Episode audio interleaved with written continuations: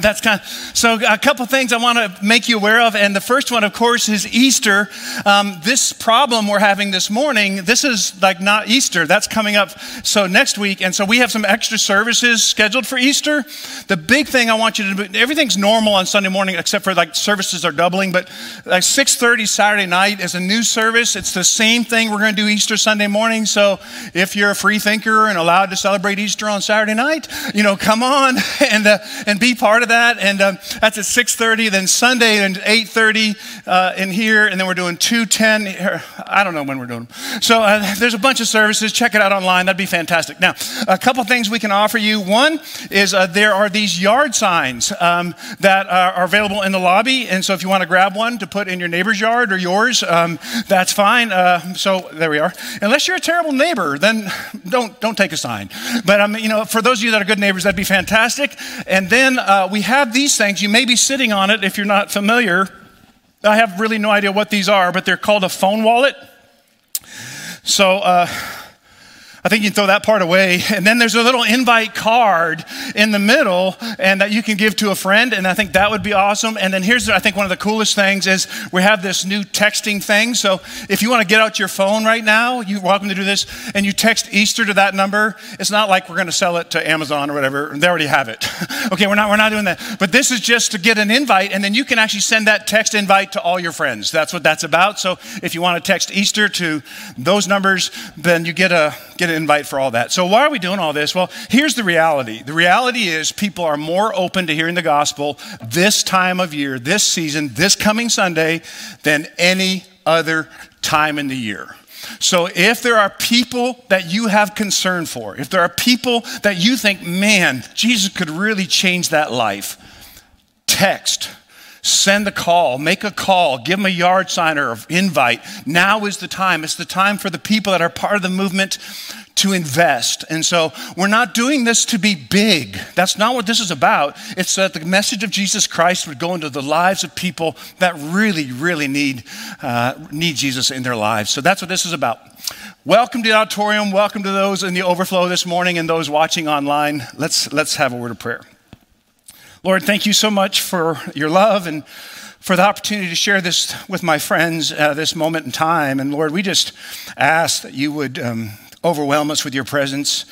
Um, you did in the 8:30 service, Lord. This message hit home for so many folks, and so we're open to whatever it is you desire to do. In your name, we pray. Amen. So, if you're not familiar, this is Palm Sunday. Um, what that means is this is a, a day that we celebrate Jesus' triumphal entry into Jerusalem. And, and Jesus rode, rode, this donkey, and people laid their cloaks down as a sign of royalty, and the donkey rode across that, and they, they waved the palm branches. We used to have the kids come in and do that. You're familiar with that experience? And the kids would come in, Hosanna, Hosanna, blessed is he who comes in the name of the Lord. and, and this, for me, is a very confusing event in, in, in, Christian history because there were certainly those in the crowd who had witnessed kind of what Jesus had done, all the miracles, and heard all of his teachings. In fact, scripture says the crowd believed Jesus was the prophet, and some even believed he was the Messiah. Can you imagine? I mean, the, the, the, guy that your parents told you about, and their parents told them about, and their parents told them about, like almost like, you know, a thousand years, two thousand years later, there's Jesus. This is the guy. And so they're all filled with this anticipation of the Messiah. And the crowd was honoring Jesus because they believed King Jesus would lead Israel out of Roman oppression. They thought he would be this awesome, powerful leader and he would lead them into their rightful place as a nation, as powerful political force. The confusing piece of all of this is the same people, the exact same people who are honoring Jesus in this Palm Sunday, are going to be calling for his life on Friday. Just a couple of days later, the same people shouting hosannas are going to shout curses on Friday. The same people throwing their cloaks down are going to throw rocks and insults on Friday. The same people smiling during the parade are actually going to be jeering on Friday. So, what, what happened? What happened was Jesus didn't meet their expectations. And maybe we would say it this way people expected Jesus to use his power to rid them of their circumstances, and he didn't.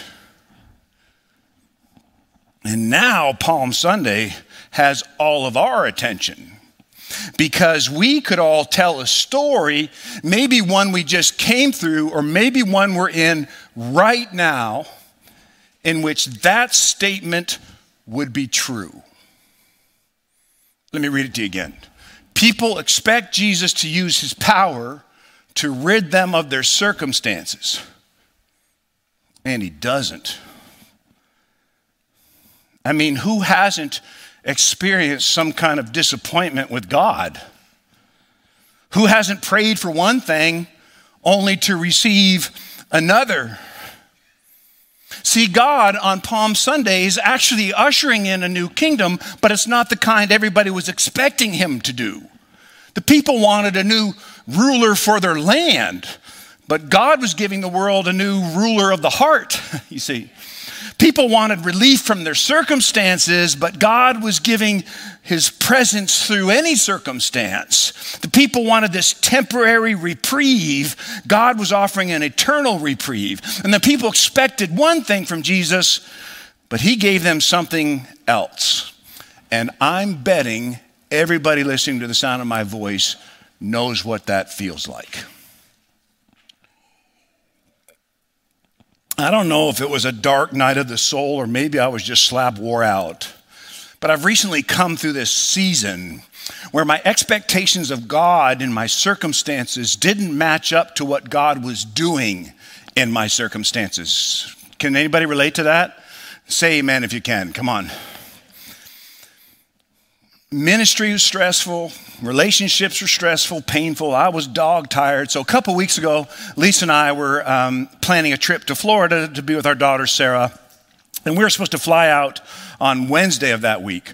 So, Tuesday night, we're sitting around talking. I said to Lisa, I said, Hun, I think I'm going to drive down to Florida and I'll pick you up at the airport. You say, Tom, that's dumb. That's kind of how I roll. Just get used to it, okay? That's kind of what I do. So, you know, we got the ticket cared for, whatever. I don't really know what happened to the ticket, but uh, nonetheless, I got in the car or in the truck on Wednesday morning and I just headed south. And so for 10 hours, God and I had this crucial conversation about my expectations of Him. I say conversation, it was actually me doing most of the talking initially about how He had let me down and, and what I wanted Him to do in my circumstances uh, that were in my life. And through the process, we went through my life with this fine tooth comb, if you will. It's a common practice for me. I've done it a few times in my life. If I feel unsettled in my soul, I ask God to pull out all the parts of who I am and examine them to point out anything that may not be pleasing to Him. Now, the Bible describes hell as weeping and gnashing of teeth. I don't know that I was in hell I think I was in a Ford pickup, but there's a lot of weeping and gnashing of teeth going on on that 10 hour drive down to Florida. It wasn't pretty, and I'm not even necessarily recommending it to you. To be honest, I think I'm still sort of recovering from that 10 rounds with God on my way to Florida. For the final two hours, I just shut everything down as far as the radio and music and all that. And I just turned the phone off and I just rode in silence. It was kind of like the calm after the storm. I felt exhausted and undone because God and I had conversations about just, just about everything. And most of the conversation is going to remain between me and God, but I would like to share the overwhelming lesson God taught me in the last two hours of that trip, if you would allow me. And the lesson came as a simple question, but the simple question had more weight because of my circumstances. And if I tell you the question, I think you'll understand what I mean. Here is the question Tom, do you trust me? Now, listen, I know the right answer. I'm a freaking professional Christian. I got degrees saying I'm a Christian. I get paid for being a Christian, okay? I know Jesus is the answer, and somehow that's the answer to that question. But you know what? My answer was sort of. Come on, don't leave me up here like I'm alone. Tom, do you trust me? Kinda. Tom, do you, do you trust me? Sometimes. Here's where I think I am I believe in God's power. I'm just not always confident in how God's going to use his power in my circumstances. Allow me to illustrate this by talking through a common experience we all have uh, of illness or sickness. This is, this is kind of a, to illustrate my point, and then we'll wrap it all up. This is a familiar story for most of you. Uh, most believe it happened in Peter's house where Jesus is teaching, and this, this happens. Some men brought to Jesus a paralytic lying on a mat. When Jesus saw their faith, he said to the paralytic, Take heart, son, your sins are forgiven. Now, here's what we know so far. That all we know about this dude is his life is defined by his sickness. His identity is his malady. He's a paralytic. That's all we know. We don't know his name. All we know is his circumstances. And all of our attention is drawn to the sickness. His friends brought him to Jesus. Jesus looks down at him. Jesus doesn't see his sickness. The man's physical problem actually draws Jesus' attention to the man's spiritual problem. Now, this is difficult to understand unless you see life as Jesus sees life. And you don't, respectfully. And neither do I. We do not naturally see life as Jesus sees life. What we see is our overwhelming, burdensome circumstances. It's the same for me, for you, whether you've had your diagnosis, whether you're in between diagnosis, or someone you love is in a diagnosis. It's the same for any of us in a relational crisis, or fighting an emotional battle, or fighting an addiction, or working through grief. The battle becomes the focus. The illness or the relationship trial or the addiction or the grief or the loss becomes the lens through which all of life filters. But that's not true for Jesus. The man's physical problem, while it is terrible, is actually temporary in Jesus' perspective. The man's spiritual problem was eternal. And Jesus sees all things through this eternal lens. And if sin's not remedied, then the paralyzed man is eternally separated from God. And that has Jesus' laser like focus. And while this is Jesus' perspective, it's not the perspective of anybody else in the story. So the whole crowd watches as the paralyzed man is brought in and placed before Jesus. And can you imagine the air that went out of the room when Jesus looked at the man and said, Son, Everybody's expecting it, but it's not what Jesus is going to do. Your sins are forgiven. And someone in the back said, Well, dang it. that wasn't where we thought this was going to go. Imagine how disappointed everybody was in the room. Imagine how disappointed you would be. I would be. Uh, sin, sin, sins are forgiven? The dude can't walk. What good is that? We really don't know what everybody was thinking in the room except the religious people. Here's what the religious people said. At this, some of the teachers of the law said to themselves, This fella is blaspheming. And they are 100% right. They're exactly right. If Jesus is saying he can forgive sin, that's the most important thing being said in the room because what Jesus is actually saying is he's God. They were thinking Jesus is nuts. Jesus can always read the hearts of people, so he asked them, Which would you say is easier to say? Your sins are forgiven, or get up and walk?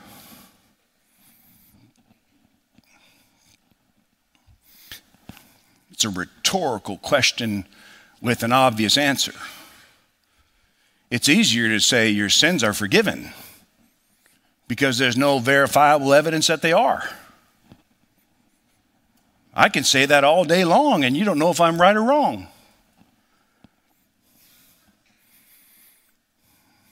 Don't miss what happens next. But so that you may know, that statement, that little clause, is why everything that happens next happens.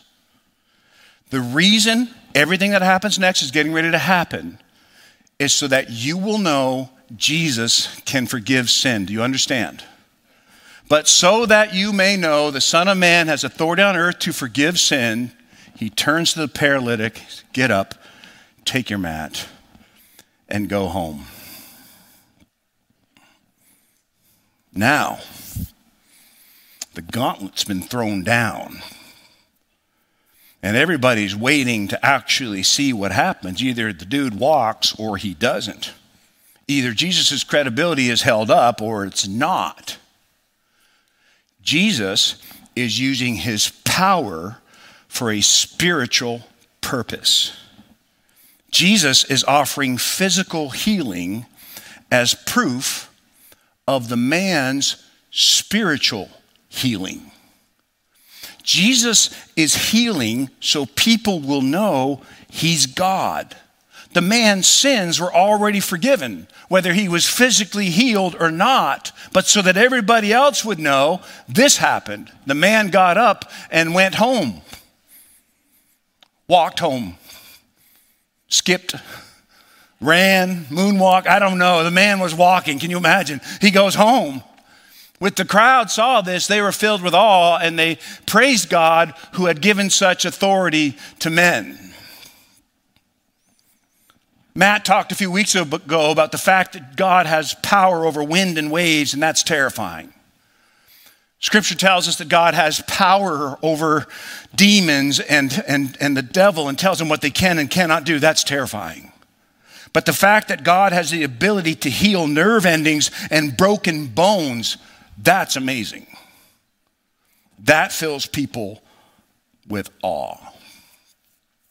So I was thinking about this.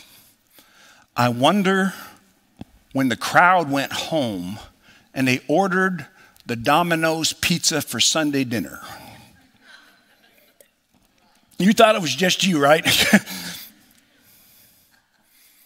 I wonder what they told their friends and family. Or, or, or, I wonder what the Gazette, assuming that's still a name for a newspaper, I wonder what the Gazette headline the next day was.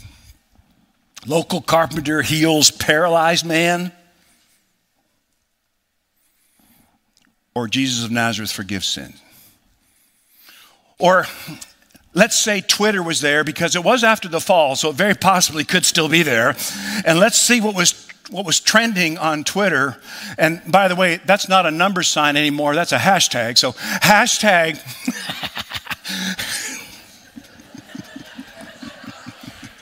uh, tickle myself. Okay. hashtag Jesus heals or hashtag Jesus forgives. What would people make famous? What would you have done? Because I know what I would have done. Least you should have been there. The dude couldn't walk and he went out dancing. What did Jesus say? I have no idea. The dude couldn't walk and he went out dancing. What was the dude's name?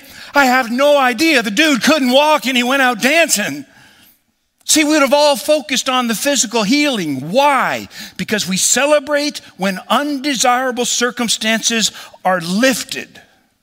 And we post it on social media and we send it out to the prayer chain and we get a new tattoo to remind us of that day. Why?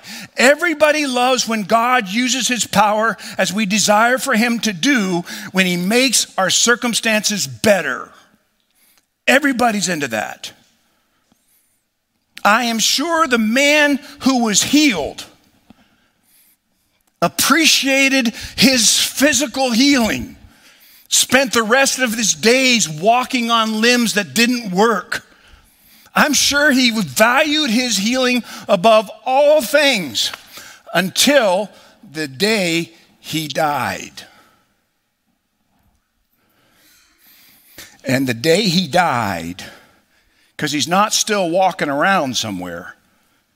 Someday he got sick and died, but on the day he died, it became clear what was the most significant miracle on that day.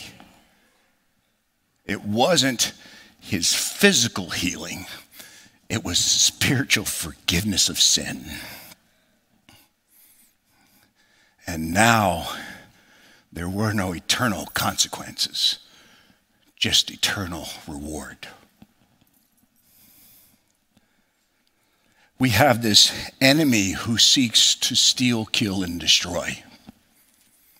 And he will leverage, listen, he will leverage the presence of your sickness, your relational trial, your depression, your loss, your discouragement, your grief, your loneliness to distract you from a much bigger problem, namely the condition of your heart. Our biggest problem in this world is not the presence of pain, it's the presence of sin in us. That's the problem. We not only have a thief who comes to steal, kill, we also have a Savior and our Savior will leverage the presence of your sickness, your relational trial, your depression, your difficulty at work, your loss, your discouragement, your loneliness, your grief, and your pain. So we will receive Him as our Savior and Lord.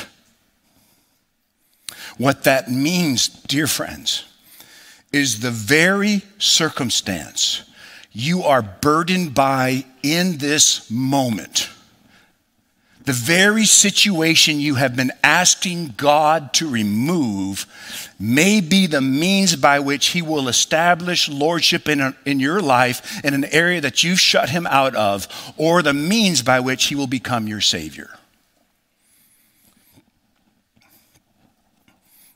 Y'all remember the story of Nicodemus in John? It, it, it's the same chapter with the most famous verse, that John 3:16 verse. There's this obscure reference before we get to that Hall of Fame verse that I just want to call your attention to because it's, it's so random. Jesus is speaking to Nicodemus, who came at night to try to learn who Jesus was and what it means to be born again. Just as Moses lifted up the snake in the desert, so the Son of Man must be lifted up, that everyone who believes in him may have eternal life. Jesus is referencing an event recorded in the book of Numbers. I'm sure you know this because I'm sure you read Numbers this morning before you came to church, but the nation of Israel was miraculously delivered out of Egypt. I mean, the whole plagues, and then like the, the, the, dry ground and the Red Sea thing, and then they didn't have any food, and manna comes, and they didn't have any water, and water comes out of a rock, and miracle after miracle after miracle happened. And yet the people of Israel were not defined by overwhelming joy. They weren't defined by overwhelming thanksgiving. They were defined by their lack of gratitude and grumbling. And so God, in this story in Numbers, was fed up. All y'all doing is complaining. And this happened. The Lord sent venomous snakes among them. Where is this worship song? I mean, would that not be an awesome song?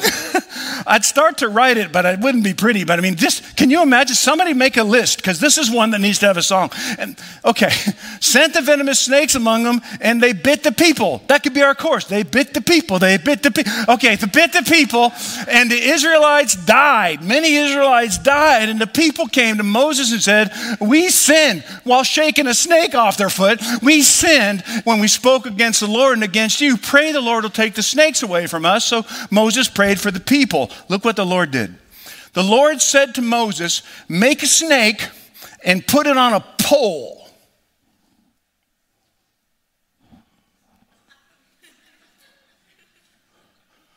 If this wasn't the Lord, we would all say, That's a dumb idea. Make a snake, put it on the pole. Anybody who's bitten can look at it and live. Or you could just get rid of the snakes. I mean, I know you're God. Okay, pole it is. So Moses made a bronze snake.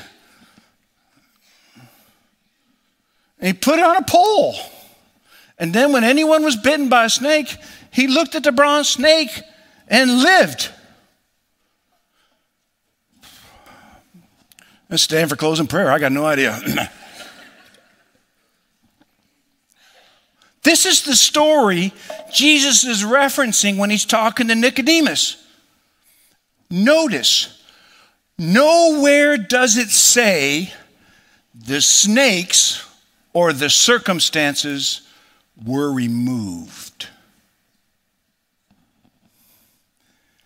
It just says the people had a way to be healed.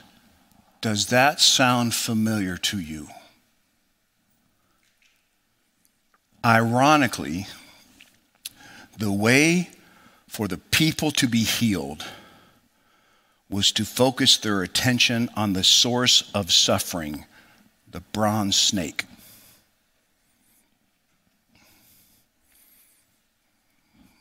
But really, what was the source of their suffering? Was it really as simple as the snakes? I mean, move. Was the man's real source of his suffering paralysis? Is the real source of your suffering the diagnosis or the trial or the relationship or the addiction or the mental illness or the habit? Because my suggestion is the real source of our suffering is actually none of these things.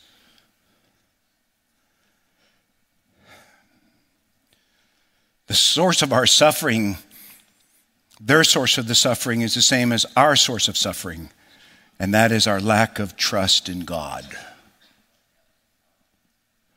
That, my dear friend, is your greatest point of suffering you simply stop trusting God. The people had to look at the embodiment of their suffering, the snake on the pole, to be healed. And that leads us all the way back to Palm Sunday. This same group of worshipers lining the path of Jesus, crying, Hosanna will see him hanging on a cross this week. What put him there? Well, my sin, respectfully, your sin. My shame, and respectfully yours. And my lack of trust, and respectfully yours. Trust that Jesus is who he said he was. And that led to Jesus being nailed to a cross and lifted up. Not a bronze snake this time, but the Son of God. And that's what Jesus told Nicodemus. Just as Moses lifted up the snake in the desert, so the Son of Man, you see, must be lifted up. That everyone who believes in him may have eternal life. Why? Would a man go through that? Nicodemus asks. Why would the Son of Man be lifted up, die on a cross? For God, read it with me. For God so loved the world that he gave his one and only Son. Come on, that whoever believes in him shall not perish, but have eternal life. And the circumstances may or may not be removed but your sins will be forgiven.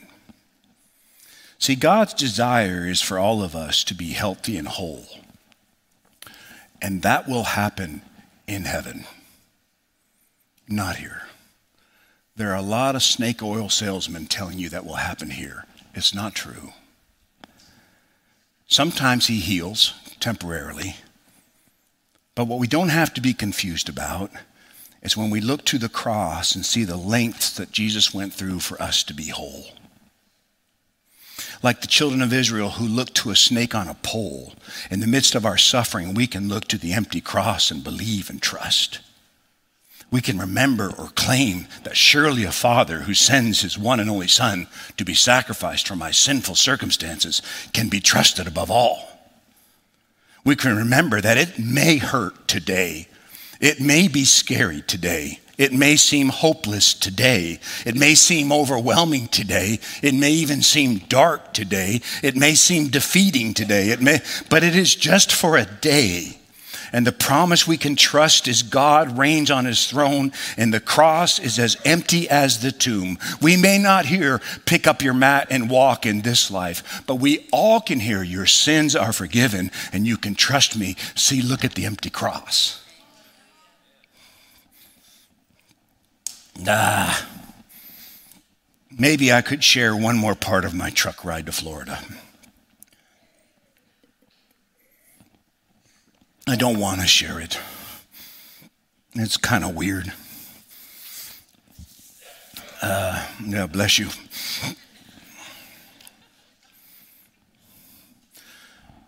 Toward the end of that trip, I did something that I often practice in my life, but I usually don't tell anybody until this moment. I do it especially when I'm overwhelmed.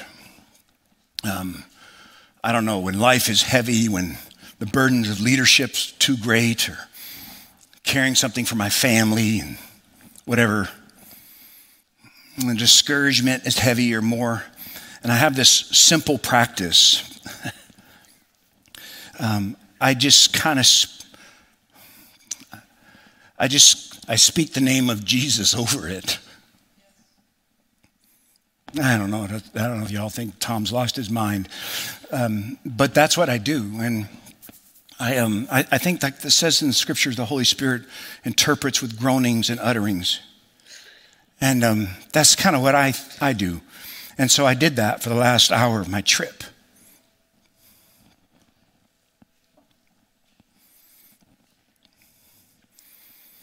Everything God brought forward, I spoke the name of Jesus over it. It's like I was driving, and if you've ever been to Florida, you know I wasn't seeing anything. and just driving. and he brought those things that we'd been discussing for the last nine hours. And he put them right in front of me in front of the windshield. And I just, I just speak Jesus over it. Things I couldn't fix, circumstances I can't resolve. I'd speak Jesus over it. Why? Because Jesus is healing. Jesus is power, Jesus is life, and his name has the power to break every stronghold. And Jesus is a name I can trust. And so I speak Jesus over it. Hey, maybe God is calling you to speak Jesus over your circumstance right now. Whatever it is, just bring it to the front and speak Jesus over it. Healing, a name you can trust, and power. Speak Jesus over it. Let Jesus do what Jesus does, and you keep your eye on an empty cross.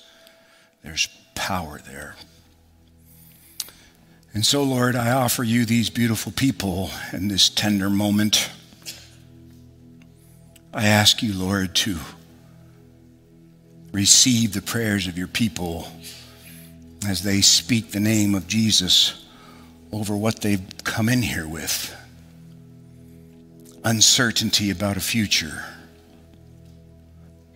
loss, fatigue fear. Some of you, it's grief. Speak the name of Jesus over it.